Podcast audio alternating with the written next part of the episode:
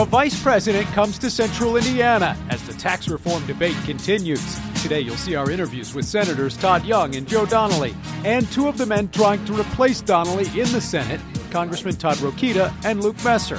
Plus, one year out, what do elections in Virginia and Alabama mean for the midterms here? And hear what a new poll says about the controversy over Sunday alcohol sales. It's all ahead this Sunday in Focus. Exploring the issues that matter most in Indiana.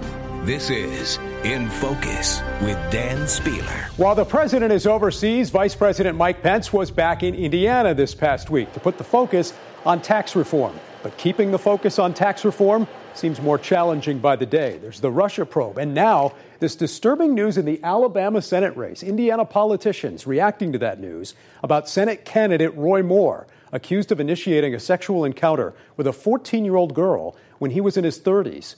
Vice President Pence's press secretary saying in a statement this week, quote, the vice president found the allegations in the story disturbing and believes if true, this would disqualify anyone from serving in office. The White House expressing similar sentiments this past week. Much more on that story coming up later this morning. It has been a busy week for the vice president. On Wednesday, he and Second Lady Karen Pence visited with shooting victims and family members in Sutherland Springs, Texas.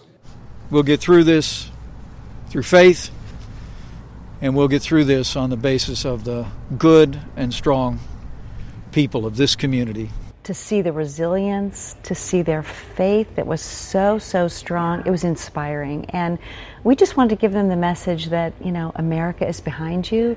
Second Lady Karen Pence there in an exclusive interview with Fox 59's Fanchon Stinger. She and the Vice President were here in Indiana on Thursday, the VP talking tax reform in Plainfield.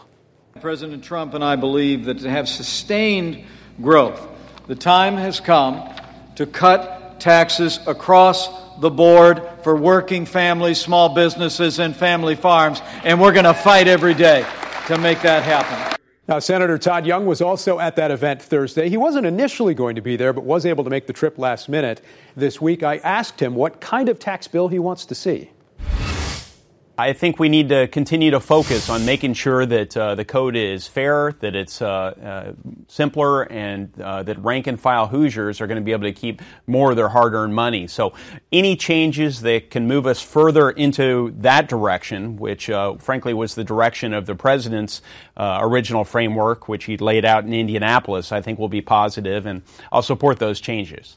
Now, we also talked tax reform this week and a number of other issues with Senator Joe Donnelly and two of the candidates looking to replace him in the Senate about one year from now Congressman Luke Messer and Todd Rokita. You're somewhat of a target. The administration would like to get moderate Democrats sure. like you, you on board. Do, do, you feel additional pressure in terms of this plan specifically? You know, I actually don't, um, because I view this as I'm the hired help for Indiana. So my focus is uh, just on our state. And I work for the people here. I don't work for the president. I didn't work for President Obama or President Bush.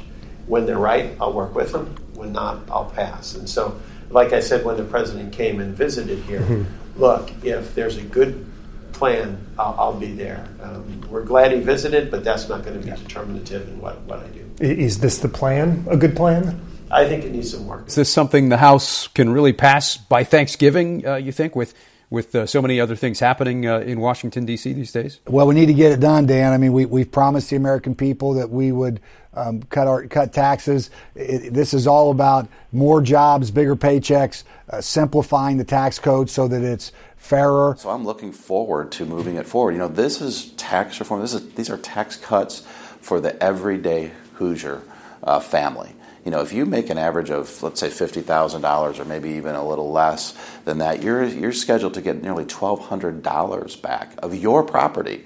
So this is um, far from being for the rich. This is for the everyday man and woman. And then it needs to go over to the Senate. And as we've talked about before on your program, listen, the Senate has been a mess over the course of the last year. It's not okay that the Senate wasn't able to deliver on health care. We need them to deliver on, uh, on taxes as well. Speaking of the Senate, this week marks one year till the midterms. You're hoping to go up against Senator Donnelly next fall. Uh, this week, a poll had his approval rating in Indiana at 47%, with 26% disapproving. What do you make of those numbers? Uh, listen, we're going to have a, a, year here now to make the case. Um, Senator Joe Donnelly's a nice guy. I, I like Joe. The problem is he votes out of step with Hoosiers. Too often he sides with the liberal Democratic leadership in their chamber and is standing in the way of the Trump agenda. You know, a whole lot of these items, including Obamacare, that have failed in the Senate, have failed by one vote. If I was the U.S. Senator from Indiana, health care reform would have passed. God bless we didn't do the health care plan that, uh, that was put forward before the Senate. It was a health care plan that would have ended HIP 2.0 coverage for over 400,000 Hoosiers. It would have made it that if you have diabetes, your rates would have been so expensive that you couldn't afford coverage anymore. That for um, older Hoosiers, as I was mentioning before, if you were 60 years old, your rates would have gone from 5,000 to 20,000. So he's right. If he was in the Senate, those things would have happened. People know that I'm a fighter and that I fight for them.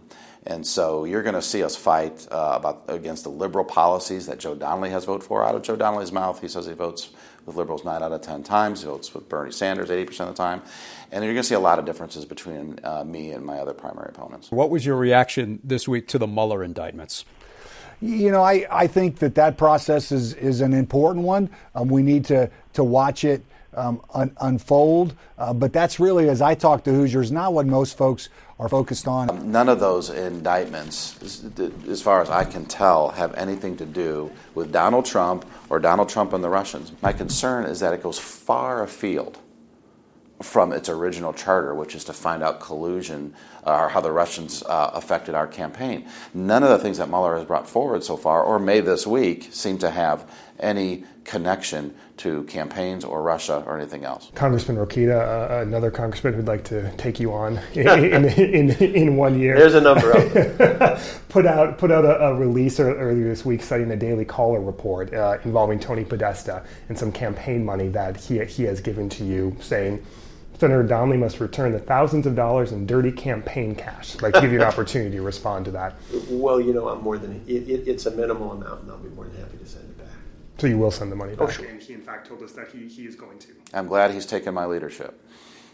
You know, it's, it, it's the least he can do. Rokita and Messer are among a field of six Republican candidates in all, including State Rep Mike Braun, who's leaving the legislature to run for Senate. He's also first on the air with a new TV ad out this week. I'm Mike Braun. I started a national company right here in my hometown. But Washington's inaction has cost our country trillions in debt and lost opportunity. I'm running for United States Senate to get Washington moving again. By the way, we'll be sitting down with Braun next week in an interview you'll see right here next Sunday in Focus. Coming up this morning, we'll get more thoughts on the sexual abuse scandal in the Alabama Senate race and what people here in Indiana are saying. You'll hear from our panel and from Indiana's two senators up next.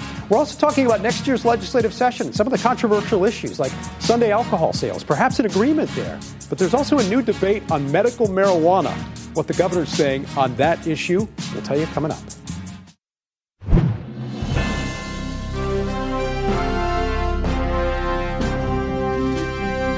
I think he should withdraw from the election. The facts surrounding what happened in Alabama are pretty clear, and I think, um, you know, I, I just think that would be the best thing to do. That's Senator Joe Donnelly's take on the Roy Moore controversy, calling for him to withdraw from the race. From a Republican Senator Todd Young, quote, these allegations are extremely disturbing, and if it's true, he should step out of the race immediately. We're here now with our panel. Tony Samuel was vice chair of the Indiana Trump campaign last year. Two former state lawmakers, Democrat Christina Hale, Republican Mike Murphy, mm. and Jennifer Wagner, the former communications director for the Indiana Democrats. Tony, what do you make of the reaction on this here in Indiana and also in the Trump and Bannon camps, with Bannon mostly sticking by Roy Moore and blaming the Washington Post instead? I think the sensible reaction is that he should definitely step down if he's guilty of this, and uh, we'll wait and see. He's denying it vehemently. Um, more facts will come out, but uh, I think that's what uh, the, you know the way to look at it is. If he's guilty, if Moore comes out on this, then yeah, he should definitely step down. You have some Alabama politicians uh, defending more, also even, even seeming to defend uh, the, the alleged actions this is an epidemic problem around our country, certainly here in Indiana, where one in six girls are raped or sexually assaulted by the time they leave high school. This is a high school aged young girl. It is outrageous. It's a crime, it's violence, and I think it's time to have a very serious conversation about this. Absolutely, he should step down. How does the Republican Party deal with it? Well, first of all, it's an allegation, and allegations can be made by anybody. I actually agree with the vice president who said last night if he did it, he should step down immediately. But we don't, you know, the truth always comes out, let's put it that way. As far as the defense of Roy Moore by the state auditor or a state rep from Alabama, it's twisted, it's sick. Um, there should be no defense for that at all, but it's still an allegation. The truth doesn't always come out, and I just asked the Catholic Church if we needed any more evidence about that kind of problem. Wow, I don't know that I have anything else to add to this. Um, it's deeply disturbing. The allegations are very disturbing. Uh, if they're true, he should go. And I think you're seeing a lot of Republicans, establishment and otherwise, who are already cutting him loose uh, for, for obvious reasons. So um, I, I, just feel for the for the victim in all of this, the alleged victim in all this, and I hope that the truth does come out so that uh, she can have some vindication. There's obviously already an interesting dynamic: the establishment wing, this outsider wing, uh, and let's talk about that in terms of the Indiana Senate race. Todd Rokita has really tried to bill himself as the outsider in the race. In fact, when Roy Moore won the Alabama primary, his campaign wrote a memo called "What Roy Moore's Victory Means for the Indiana Primary," saying the outsider candidate in Alabama tapped into the same anti elite message that elevated President Trump. Well, people in Rokita's circle today saying, look, that was not a memo about Roy Moore specifically, but about the outsider movement and taking on the establishment, with them suggesting uh, Messer is the establishment figure in, in this race. But again, the Steve Bannon effect. Uh, how does all of this fit into 2018? Well, this is the risk you take when you attach yourself to uh, uh, to the names of people who are uh, still on this earth uh, in, in, political circles. That's why you shouldn't name buildings after living people quite often,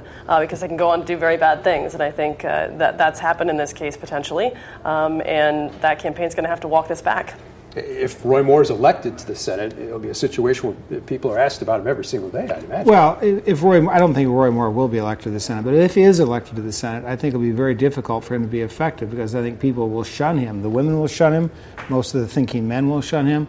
But let's get back to the Luke, Luke Messer and Rokita thing.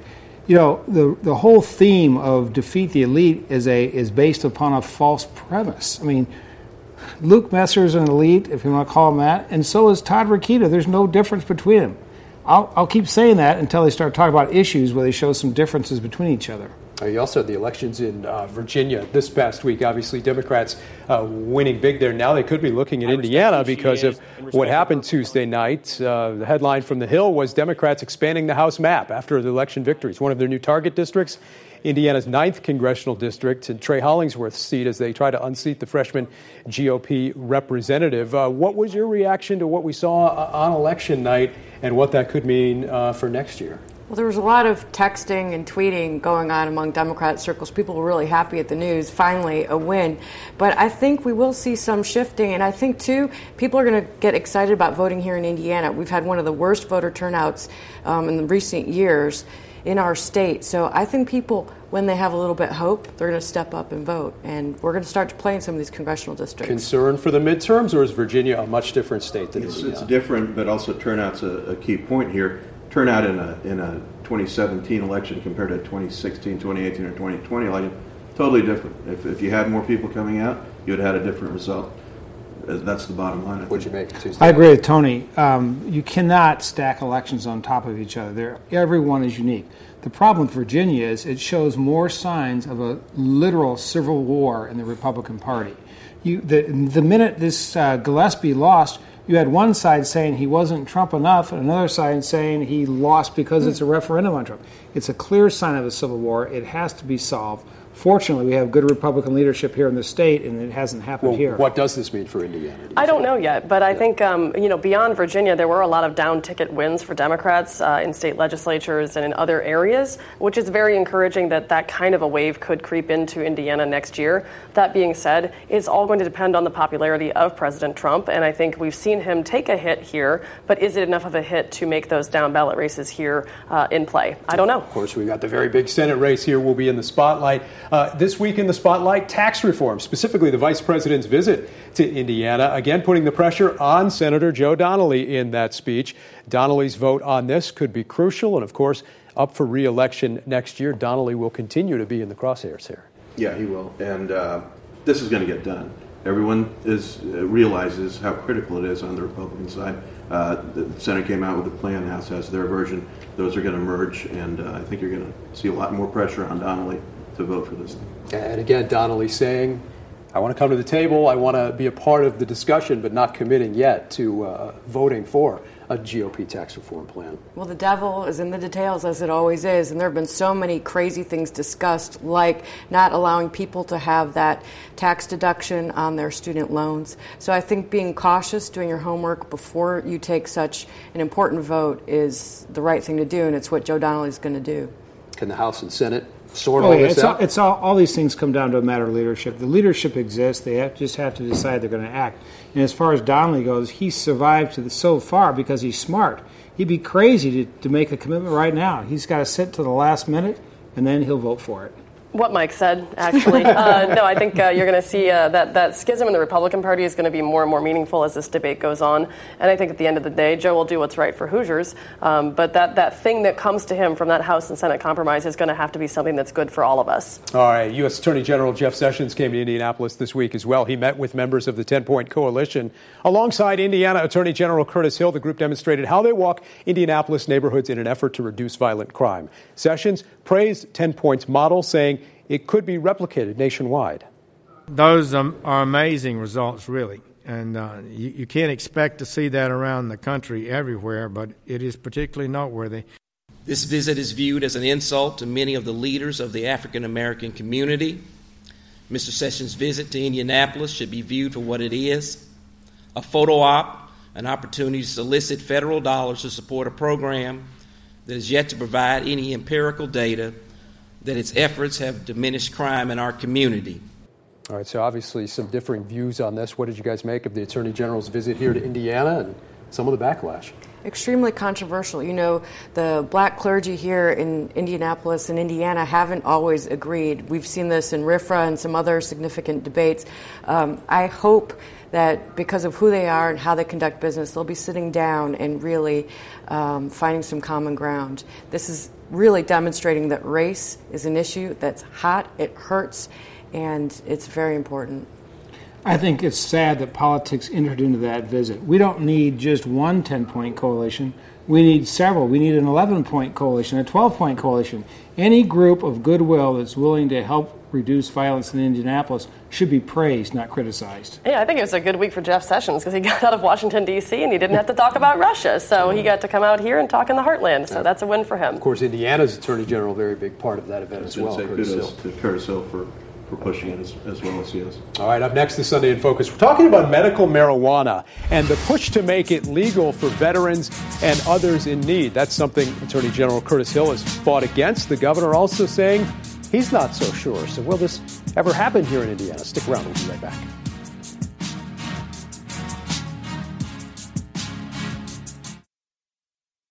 He put his feet out in front of him as if he was relaxed. I was so surprised. I saw a glimmer of my Mason coming back.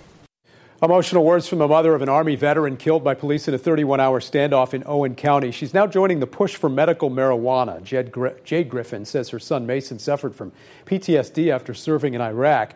After taking Mason to Colorado to get a prescription for medical marijuana, Griffin says she saw a big change in her son and she thinks her son's story might have ended differently if medical marijuana were legal here in Indiana. This past week, Governor Holcomb said he would not support the efforts to decriminalize marijuana for medicinal purposes or otherwise. Holcomb was asked about that as he laid out his agenda for the 2018 legislative session this past week. At the top of his list, the economy, workforce, roads, and ending the state's drug crisis. The governor says he wants to send a strong message to drug dealers by creating harsher penalties for drug overdose deaths in the midst of this opioid epidemic. And he also wants to continue expanding the number of treatment centers statewide.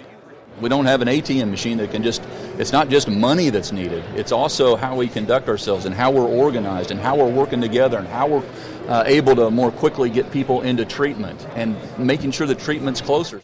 Another issue that's sure to make news again this year alcohol sales. The commission studying that issue will meet again next week with the full legislature returning soon for Organization Day later this month. The new Hoosier survey from Ball State sheds some light on this issue. The study shows the majority of Hoosiers support changing state alcohol laws. More than 60% support expanding cold beer sales, and more than half of Hoosiers are in favor of selling alcohol on Sundays, 58 Also, this week, some big news, perhaps a deal on that Sunday sales issues between the big box retailers and the liquor stores. Tony, obviously, you work on this issue representing some of the convenience stores like Ricker's that have been upset about the cold beer controversy maybe a deal here, but you're saying not all the parties involved. Well, a deal between two of the players, but not a good deal, not a good deal for consumers. Uh, this is the Retail Council and the liquor stores that are protecting their own turf, uh, afraid of what could happen uh, if, if you also get cold beer. But it's not good for consumers that want cold beer. And, and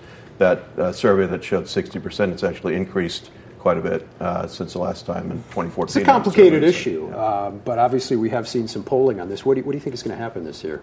Um, I think something will happen, but is it a complicated issue? I mean, I can tell you my former constituents were always like, just figure this one out. Sunday sales, cold beer, is it, you know, uh, a work of Einstein? Complicated no, in terms on. of here we've got what three Because different businesses. This is right. about business. Yeah. This is not about protecting the people or citizens, and that's where we need to focus. Yeah, focus. there's no issue that is uh, more obvious a disconnect between what people actually want and what they're able to get because of what the people who are inside that limestone building, uh, the special interests that are at play. No offense, Tony, I'm not. I, I'm I on the love good you side on dearly, this, yeah. but yeah, you're on the consumer side. But I mean, it's just it's it's ridiculous. Quickly, a final word. Well, the, first of all, the, the lobbyists can make all the deals they want. They have not uh, reckoned with two groups. One, the Indiana Chamber voted unanimously cold beer, Sunday sales, and distribution of any kind of alcohol you want, and they have not reckoned with Bev Gard, who's in charge of that committee. She's one tough lady, and she can't be bought.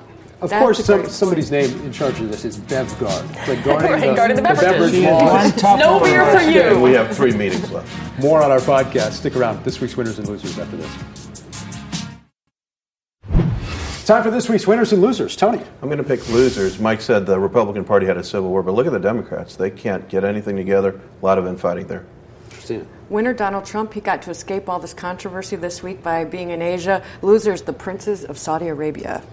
My winners is, is uh, Mike Pence. I think he handled the Roy Moore thing perfectly. I think he continues to make me proud. And my winners and losers are those who are coming forward in all of these sexual harassment scandals. They're winning because they're being vindicated, but they're losing because they're being re-victimized. All right, we'll see you next week right here on In Focus.